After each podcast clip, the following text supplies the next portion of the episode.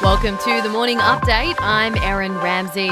It's Melbourne Cup Day. 10,000 fully vaccinated racegoers are set to attend Flemington for the race. Horse trainer Richard Freedman says favourite Incentivise isn't necessarily a shoe in to win. He says there is strong competition, including last year's winner, Twilight Payment. Horses that, that perform well in Melbourne Cups often keep performing well in Melbourne Cups. He's a proven horse at the distance. Okay, he's got a bit of weight to carry, but he's a strong horse. 22 horses have been passed fit to race. Delphi and Future Score will have to undergo re examination after presenting with lameness.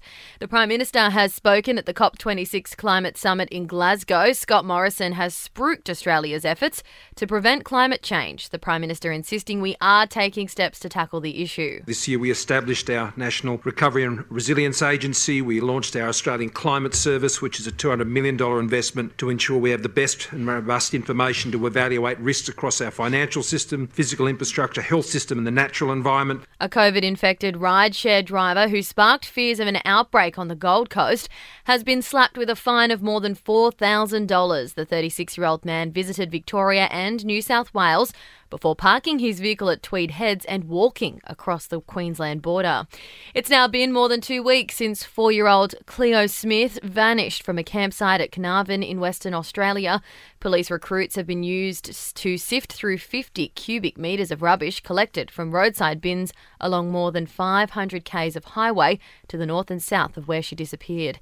And Gladys Berejiklian is vowing to get on with her life after two days of questioning at the ICAC corruption inquiry. The watchdog is investigating whether the former New South Wales Premier turned a blind eye to alleged corrupt conduct by her former boyfriend, Daryl Maguire. The public hearings have now been adjourned ahead of a final submission. To sport, the NRL player market for 2023 is now open, with more than 150 players allowed to negotiate with rival clubs.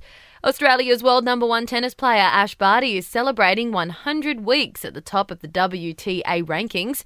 And in cricket, England has claimed a 26 run win over Sri Lanka at the T20 World Cup.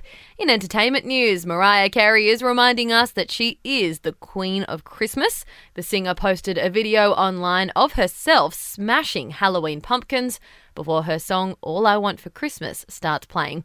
And Ed Sheeran has revealed that he likes to keep himself grounded by having a wine club with his close mates once a month. The hitmaker says the six of them take turns buying a fancy bottle of plonk.